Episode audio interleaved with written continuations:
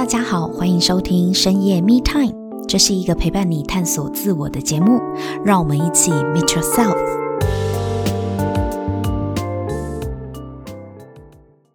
Hello，大家好，欢迎收听深夜 Me Time，我是沐晨。今天我们邀请到了智权工作坊的统筹黑娜，还有智权工作坊的毕业生 Anderson 和 George 一起来到现场。我们要继续上一集的话题，就是从我们自身的醒觉，在生活当中有哪一些神奇巧妙的发现呢？先让我们来欢迎今天的来宾出场。Hello，大家好。Hello，大家好，我是黑娜，我是 Anderson，我是 George。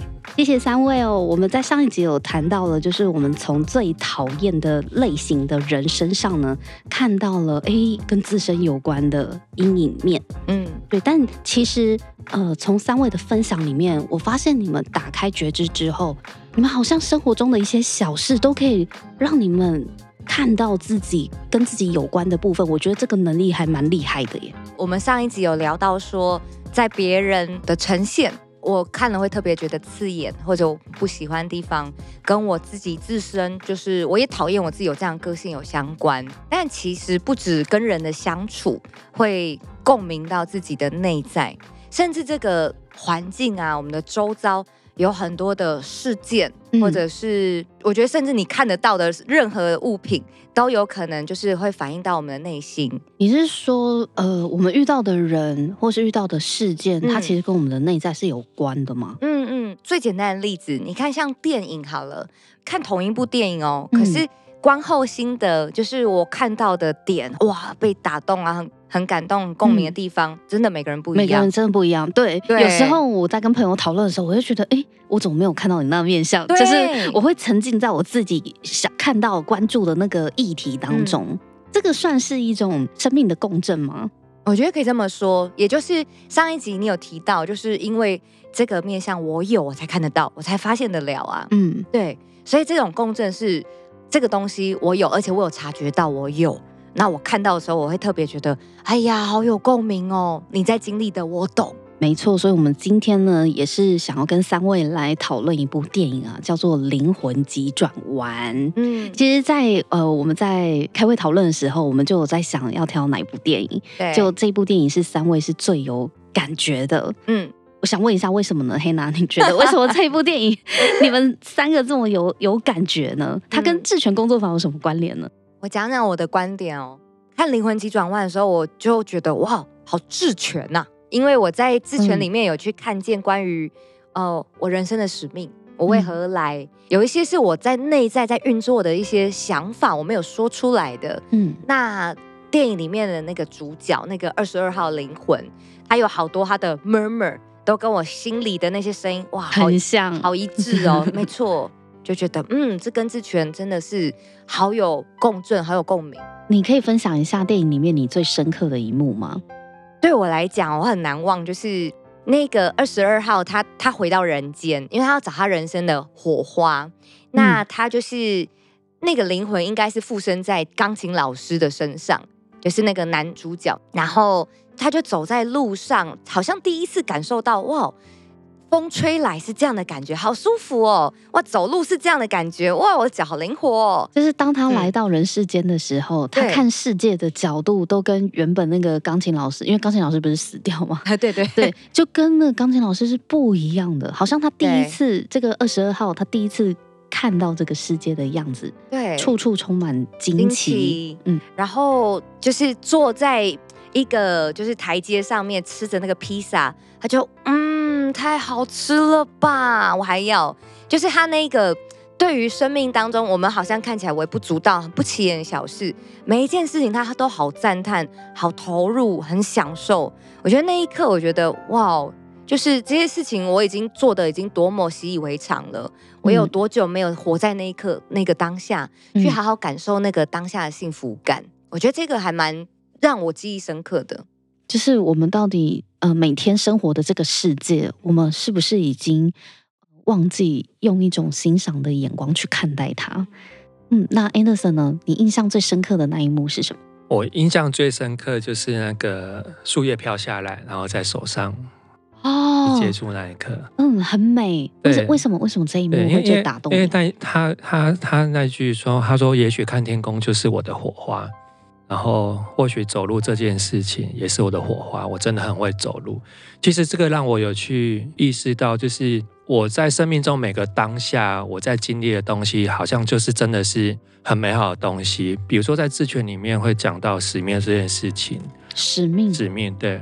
过去会一直觉得我要去追求我的使命是什么，然后好像我拥有它，我的人生才会完整，才会才会丰富这件事情。但其实我在这部电影里面，就那一幕有让我意识到，哎，其实我的使命就像是那种我我的想象的画面，就像是一个灯塔射出一道光束，然后我时时刻刻我可以去校正我此刻在做的事情是不是在往这道光束指引的方向。所以那一幕我我会让我想到，比如说我很喜欢拍照，嗯，我有时候我在路边，比如说看到一朵小花，看到一个小水沟，我会觉得哇，这东西好漂亮，我就会在那边好好去欣赏它，去拍它，然后把它分享出来。然后有时候这样的分享其实是可以引起很多人的共鸣的。然后我自己我也很很享受在那个当下，让我意识到，哎，其实我的使命不是念念刻刻。要去有一个什么东西，而是此刻我活在活在我的使命里面，活在我去欣赏这个世界的美好，然后把它分享出来。那个火花好像就是，这是我就是活在我的使命里面，而我很很享受此刻这样子的自己。确实有一些人，他可能会觉得我是不是人生一定要干件大事？可是我觉得《灵魂急转弯》你刚刚分享的那个画面，我那时候看的时候我也很感动，就是。大家都说要有火花，要有火花。可是二十二号他就是因为他觉得他找不到自己的火花，所以才一直没有去投胎啊。他也不愿意去投胎。可是当他真的来到有机会来到这个人间的时候，他觉得他真正想要做的事情是，其实可能是在别人眼中很小的事，可是他却因此非常的满足。我觉得这是不同的价值观，就是让我们去。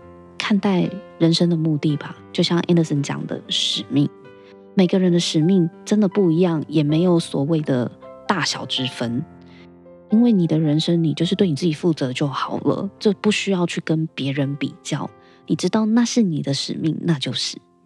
那 George 呢？我看的片段就是跟他们前面其实有点类似，因为里面那个二十二号灵魂，他基本上就是呃很愤世嫉俗。啊，因为他一直不断的就什么都，他觉得自己什么都不够好，所以他不要去投胎。对，他不要投，他就是在就会让我联想到很多。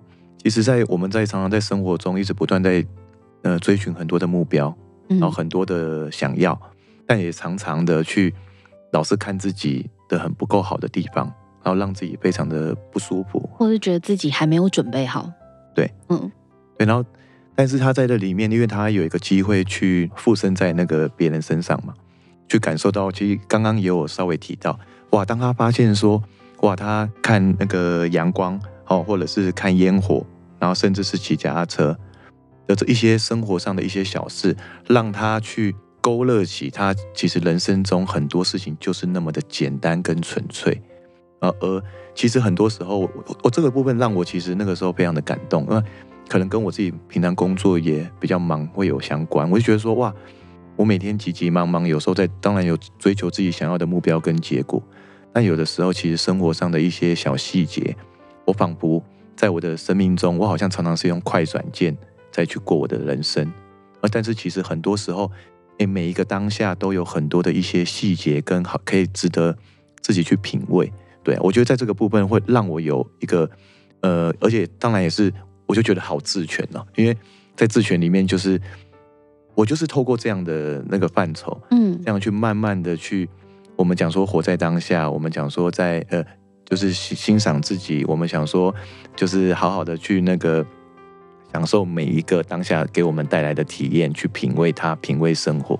我觉得这是很多有相关连接的，真的是每一个人看到都不同哎，对呀、啊，对、呀，看起来都一样，但其实真的都不一样。嗯，而且都是同一部电影啊，可是 catch 到的那个点，一定是跟自己生命经验，或是跟你心理的状态是有关的。而且我相信啊，就是当初这部电影在上映的时候，你们当下看的心情，跟我们最近重看的看到的点又不同，又不一样了。对，我觉得这个就是很妙的，就是我们跟这个宇宙的关系其实没那么远。嗯嗯，就是在生活里，而且电影它是一个呃比较轻松，我们可以从里面有一些心得的的启发的一个文本。但是其实，在智权工作坊里面啊，Hannah，你有说到，就是智权工作坊它其实是在探讨人跟宇宙跟我们内在潜意识的关联嘛。我们在智权工作坊第一集的时候就有分享到。那我我后来发现，其实我们跟宇宙的关联好像没有太远，嗯，因为很多东西就是在生活里。我们就可以看见的，只是我们有没有察觉到而已。就像你们刚刚分享的这部电影，嗯，你们都还是会可以跟自己生活上现在的处境，有时候是可以解套的。嗯，我不知道你们有没有这种经验，就是有时候我可能在生活中有一些困惑，但可能看本书，翻到某一页，嗯，或看一部电影，自己那边哭了老半天，因为他解答了某些事。嗯，会很常有。会有这种状况，嗯，对，就像刚刚那个牧尘你说的，就是在我们的生活当中会有很多跟我们自身的经历去连接的事情。那在智权里面，我们也有工具是反映着我们内在潜意识，比如说易经，因为它是占卜吗？它可以拿来当占卜的工具，但它同时，呃，你卜出来的卦象也会反映你当时的处境。跟你的潜意识有关，对，而且我觉得里面也是蕴藏着跟人生有关的一些智慧。嗯哼，智慧怎么说？比如说我印象很深刻一个卦象叫明夷卦，就是卦象其实它是有画面、有故事的，它是一个大自然的风景。像明夷卦，它就是火在下面，然后地在上面，其实可以把它想成就是太火在下，土在上。对，就是太阳没入了土地里面了。哦，太阳沉到地底下。嗯，其其实这个。卦象它很表面意思叫做，因为太阳沉入了地下，所以黑暗无光。嗯，不知道这个卦。可是为什么叫明夷？哪个明？哪个夷？明天的明，蛮夷的夷，蛮夷之地的夷。对，嗯、那那其实当初我在补这个卦，就是我我想要问的指引，就是如果我在我社群媒体上去分享我的事业的话，的一个指引是怎样？为什么会我会问这个呢？因为因为我觉得我本来就是有社群媒体上我有一个我的人设嘛，就是分享的呃可能美好的东西啊，旅行的。而且你那么会摄影，对，嗯，大家就喜欢看你拍的照片啊，世界的风景啊。对，然后想说，那我怎么可以分享那种这么世俗的事业的东西，在我的你说比较商业面的，对，比较商业面的所以我之前会有这样一个纠结，一个纠结。对，那我卜了这个卦之后，其实我觉得它要带给我一些新的启发。带给我新的启发就是，如果这个就是我我要去收起我那种自己的人设，就像太阳的光明。如果我一直很纠结，我就是要绽放我很本来就是很美好的那一面的话，就是如果我没有办法清空我自己的话，是装不进新的风声进来的。哇塞，你从一个卦上，你可以领悟到这么多。对。而且而且他？而且他这个卦辞，他他有写两句，其实我我也很有体验。它、嗯、叫做呃大事要明，小事要会，就是大的事情要明，就是呃明白的那个明，嗯，清明的明，嗯，大事要明这句话其实有提醒我自己，就是我在做什么事情的时候，我要很清楚的知道自己的初心跟自己的使命是什么，我很坚守这样子的一个方向，嗯。那什么叫小事要会？会是哪个会？隐晦的会。哦，隐晦的会。就是因为我过去可能低调处理。对，我过去可能是会很很完美主义者，就是我要做什么事情，我一定要规划非常好，确保万无一失的，很完整的，嗯、我才开始要跨出那一步去分享。嗯，那就像我问的这件事情，如果我要开始去分享这些事情的时候，我过去可能就是啊，我一定要。拍了很好的照片，写了非常棒的文章，很专业，很专业，我才要踏出那一步。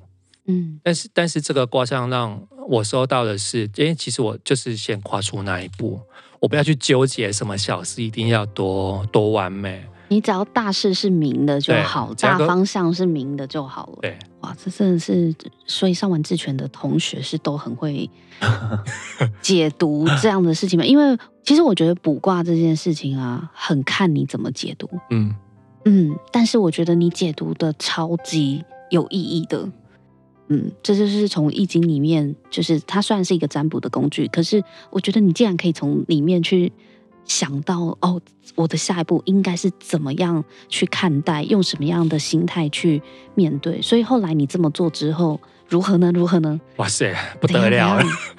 你终于跨出去了这一步了。那个体验是很轻松跟自在的，就是自己想做这件事情已经很久了，而且我觉得真的是结合我我过去人生一些经历，比如我过去很喜欢写文章，我过去很喜欢拍照。我真的就是结合这些，然后自然而然把它分享出来。比如我最近分享一篇文章，关于我可以在我房间拍到流星雨这件事情。哇，不是真的流星雨，而是是一个小事件，但是那种画面就是就像真的是我们看到流星雨那个画面。嗯嗯。对，然后然后这个分享出来之后，哇，它按赞跟被分享的次数是我写社群媒体十几年以来。被分享最多次的一篇，八十五个分享。哇塞！就是你你你写在你的房间如何拍到流星雨？对，我有一老师我，我也会想看呐、啊。对呀、啊，很厉害耶！就是你有去做，真的就是不一样。而且大事要明，小事要会。有时候我们人生就是需要这样的指点。人总有迷惘的时候，可是怎么从这些指点里面化为？具体的行动，有下一步的作为，我觉得超级厉害的。尤其呃，刚刚那个 Anderson 讲的名医卦，我蛮有共鸣的。怎么样？你也你也 抽过名医卦吗？对，我在呃前两周吧，就是有一个朋友帮我，就是那个解卦，那当然是我自己抽出来的。他那时候告诉我，哦，我的名医卦其实是刚刚讲到明仪是那个火进到地底。呃，太阳太阳下山到土太阳下山土里，嗯、对，看起来是很晦暗的，然后光明感觉沉默了。对，嗯、我想说，哎呀，完了，是不是死定了？还是说太阳去休息了？对 对，但听到的第一时间，当然瞬间的时候会觉得，哎呀，是不是抽到一个凶啊？就很像刮龟啊，抽签那种凶。嗯、呃，我自己经历过智权，我知道，呃，所有的那些指引啊，不管是易经，还是像我们之前说解梦。就算那个表象看起来它是呃负面的，或是哎有凶的部分，可是里面一定也会蕴藏着就是机会，对，机会转机或者是出路，看起来是哎大吉或者是很光明的地方，它也会有提醒你就是要注意的地方。那我那个明夷卦就是其实也是在反映我当时哎在经历一个会可能比较辛苦的处境，可是。太阳下下山了，然后到土里，它还是会再升起的呀。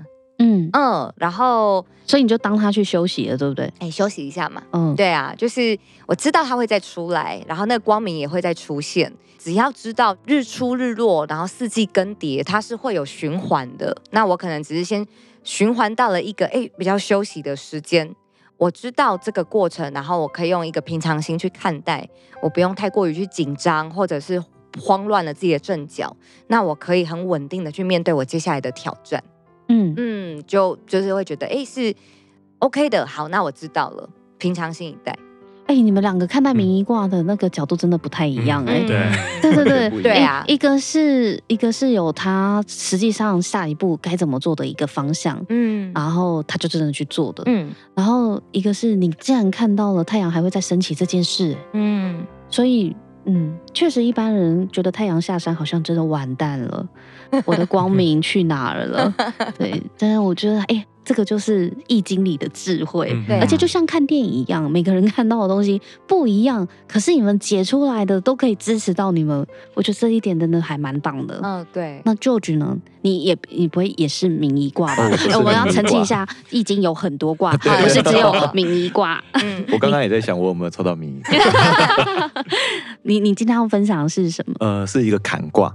坎哪个坎？坎卦一个土一个欠那个。呃，坎坷的坎坷坎坷的坎。我听起来很坎坷。对，它的确就是是坎坷的意思吗？的确就是这样。那你抽到这个卦，你不就万念俱灰？我刚好那个时候是问关于事业上面案子，因为刚好陷入焦灼啊，有那个诉讼上面的问题。哇，那很麻烦。我想说，哎，那我就抽一个卦来给我一些指引一下。结果这么坎坷，有好感觉有抽到那个下下签的感觉。对，有哎，因为我就想说坎坷的那个感觉。对，因为坎它的卦象就是上下都是水。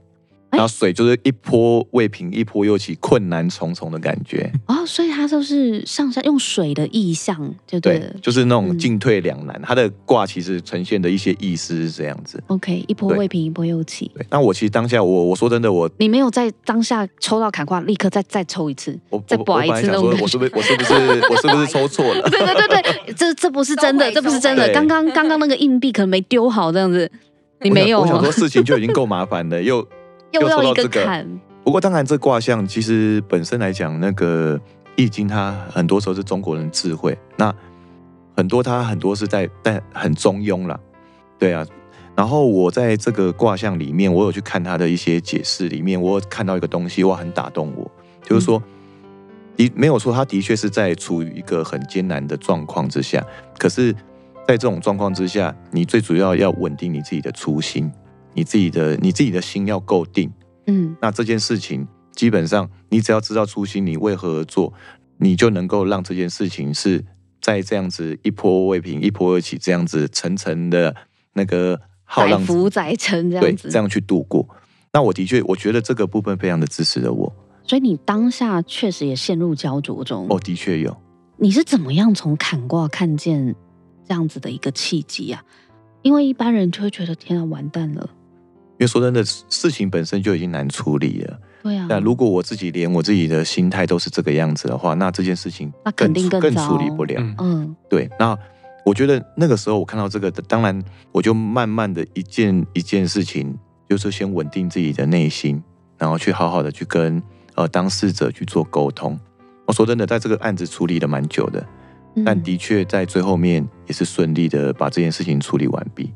因为你安定了自己的内心，你有稳住，没错，因为自己慌了，顺着那个波浪起伏，哇，这件事情更更难解决。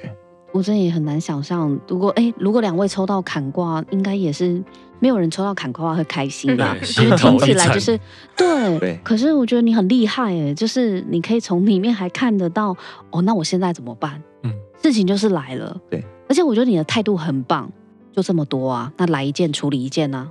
对。必须要稳嘛，总要解决吧？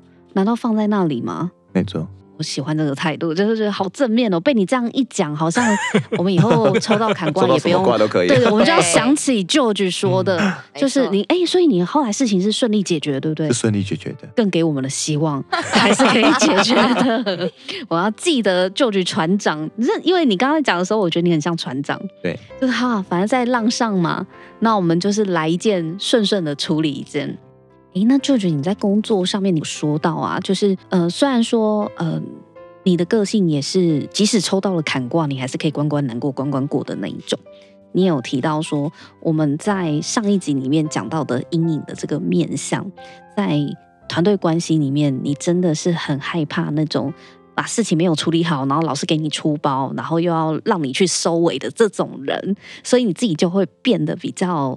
掌控欲比较强一点，其实就你会不会变成控控制狂啊？哦、我是我其实想问，我是控制狂。对对对，因为你最受不了那种自己不管好自己、不自律的人。对，你不管好你自己，就我来管你。对，是这样不会付出一些什么代价吗？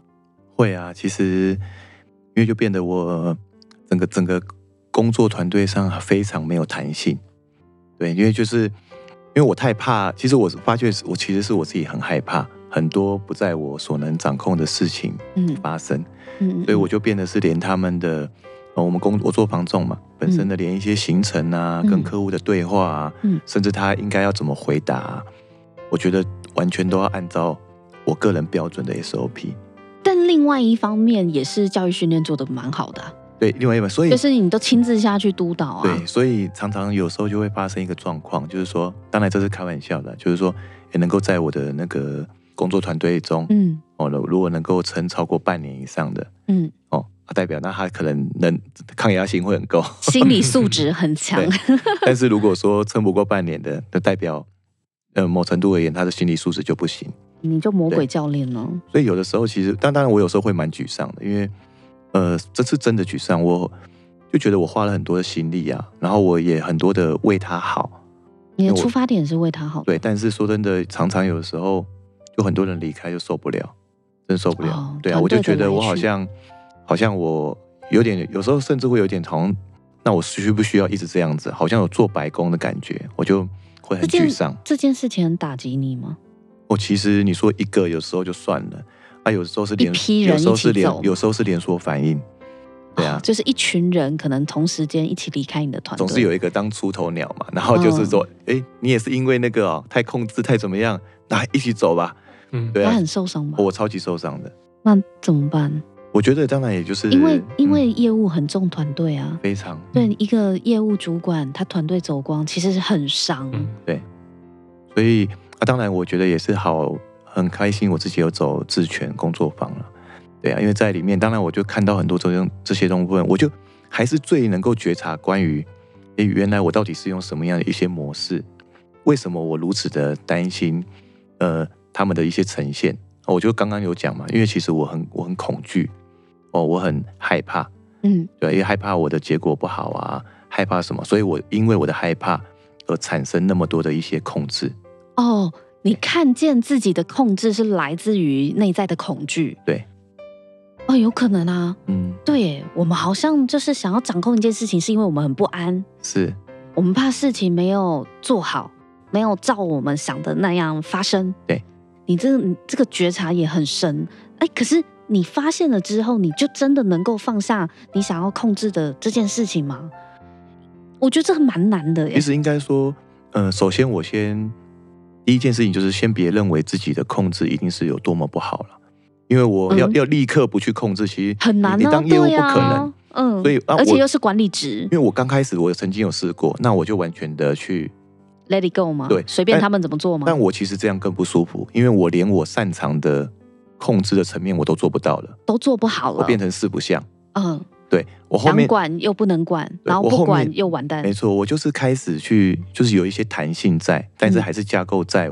嗯、呃，就是我可能是，就是我的出发还是回到关于那份出发点呢、啊。嗯，对啊，就是我我用恐惧当成我的出发点，当然我就会越来越害怕，因为还是一样嘛，我永远都、嗯、永远都在这个害怕、恐惧这个这个回圈里面。哦，我懂了，你的意思是说，你如果因为很抗拒自己的控制。把它视为是不好的，那你只是把害怕转移而已。你原本控制是害怕底下的人没有做到你要的成效，对。那你现在是把控制转移为我害怕我自己太控制，其实本质还是害怕，你只是焦点转移了，而且可能连你最擅长的控管主导都做不好。没错，嗯，欸，那很糟糕哎。就是你不知道该往哪里去做那种状况，什么都不知道该怎么做。对呀、啊，很茫然呐、啊，那很不舒服的耶。那怎么办？后面其实就是一样调整自己的信念了。就是当然，我就相信他从一定是先从相信自己，然后也相信伙伴们这样的方式去出发。那当然做法很多种了，就可能多一些爱，多一些同理，多一些包容。可是该管的还是要管，该管的还是要管，就是还是有自己的原则跟方向的呀。哦，那这样子讲起来的话，所以我们看到我们自己的多面性，不管是光明面或是阴影面，对于阴影的部分，我们并不是要去删除它或是修掉它。对，有时候可能是用另外一种方式去共存，因为它就是我。对呀、啊，没错，而且很实用哎，用在管理团队，你这个例子超好，就是哦，就是我我要做我原本擅长的事情，我并不是说我都不能做，反而是就是最后就是到我也欣赏我的控制这一面，我也欣赏他，那是因为你真正接纳了，对，我接纳了，我欣赏他，然后当然我也不用在什么地方都是如此的紧迫，嗯，然后把它用在。你要的目标上面，没错，对，因为毕竟团队还是有目标在的。我觉得你刚刚提醒了我们一个点，其实还是回到我们到底是基于恐惧出发，还是基于理想？我们要达到的目标，我们的愿景，我们到底出发点是什么？因为如果你还是恐惧出发，你恐惧自己的阴暗面，还是恐惧，本质就是害怕。啊，谢谢今天三位呢，就是分享了一些自己生活的案例，也让我们知道说，哎，我我们的生活中其实处处都是学习的契机，不管是在工作上面的一些挑战哦，或者是官司上的一些纷争啊，或是人际关系上的一些磨合，这个都让我从三位的来宾身上看到，就是为什么一件很小的事情，但是他来到你的面前，其实你们都有高度的觉知。他要带来什么样的学习，或是什么样的讯息？嗯，所以今天很谢谢三位的分享，包括我们的电影啊，我们的文本啊，我们从卦象里面学到的智慧，真的是处处是修行。所以这也是智权工作坊的的范畴嘛，对吗？黑娜，奥妙之处，奥妙之处，原来人跟宇宙真的没有那么远，其实就是在你的生活周边。好，再次感谢三位精彩的分享。那今天呢，就先聊到这里，我们下一集再见喽，拜拜，拜拜，拜拜。哇，今天透过与三位来宾呢讨论《灵魂急转弯》这一部电影，大家看到的点都是关于自己内在生活以以及对生命的体悟，还有从易经的卦象里面，我真的不知道原来易经的卦这么的有画面呢。因为透过三位的分享，就可以发现，哎，其实每一个卦的它都是有一个自然的景象，而且呢，Anderson 和 George 还有 Hannah 他们把自己抽到的卦象去连接回。支持自己现在在生活中可能遇到的困境，或者是一些纠结点，我觉得它已经不是一个纯占卜的工具了。因为大家可能会觉得占卜就是一个吉凶，好像一种护身符。如果我今天抽到好的卦，我就会觉得嗯很棒；那抽到坏的卦，我们就会受影响啊，就会想说怎么办？会不会就是事情就是一定会失败？可是其实三位来宾的分享里面，我看到哎，好像。不一定是这样子看的，因为就算像旧局他抽到了坎卦，就算是一个我们光听字面就会觉得，呃，这是一个下下签。可是其实也如同他自己的分享，怎么样稳定自己，安定内在，唯有自己的心安定了，关关难过才会关关过，就是事情来一件处理一件嘛。所以，我们真的可以在生活里面对应到很多事情的发生。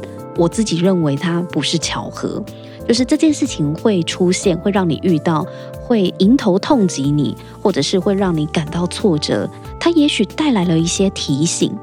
所以从三位来宾的分享里面，我觉得如果用这样子的心态去过生活的话，我们不自觉的会学到了很多的东西，而且会。更感恩生命一切的发生，以及我们自身的存在，还有我们身边人的关系，就是我们会有不同的角度去看待。如果你喜欢这一集的内容，请帮我们在 Apple Podcast 留下五星评分和留言。如果你对自我成长的议题感兴趣的话，请订阅深夜 Me Time，我们每周三都会更新。给自己一个安静的时间，让我们陪你倾听内心的声音。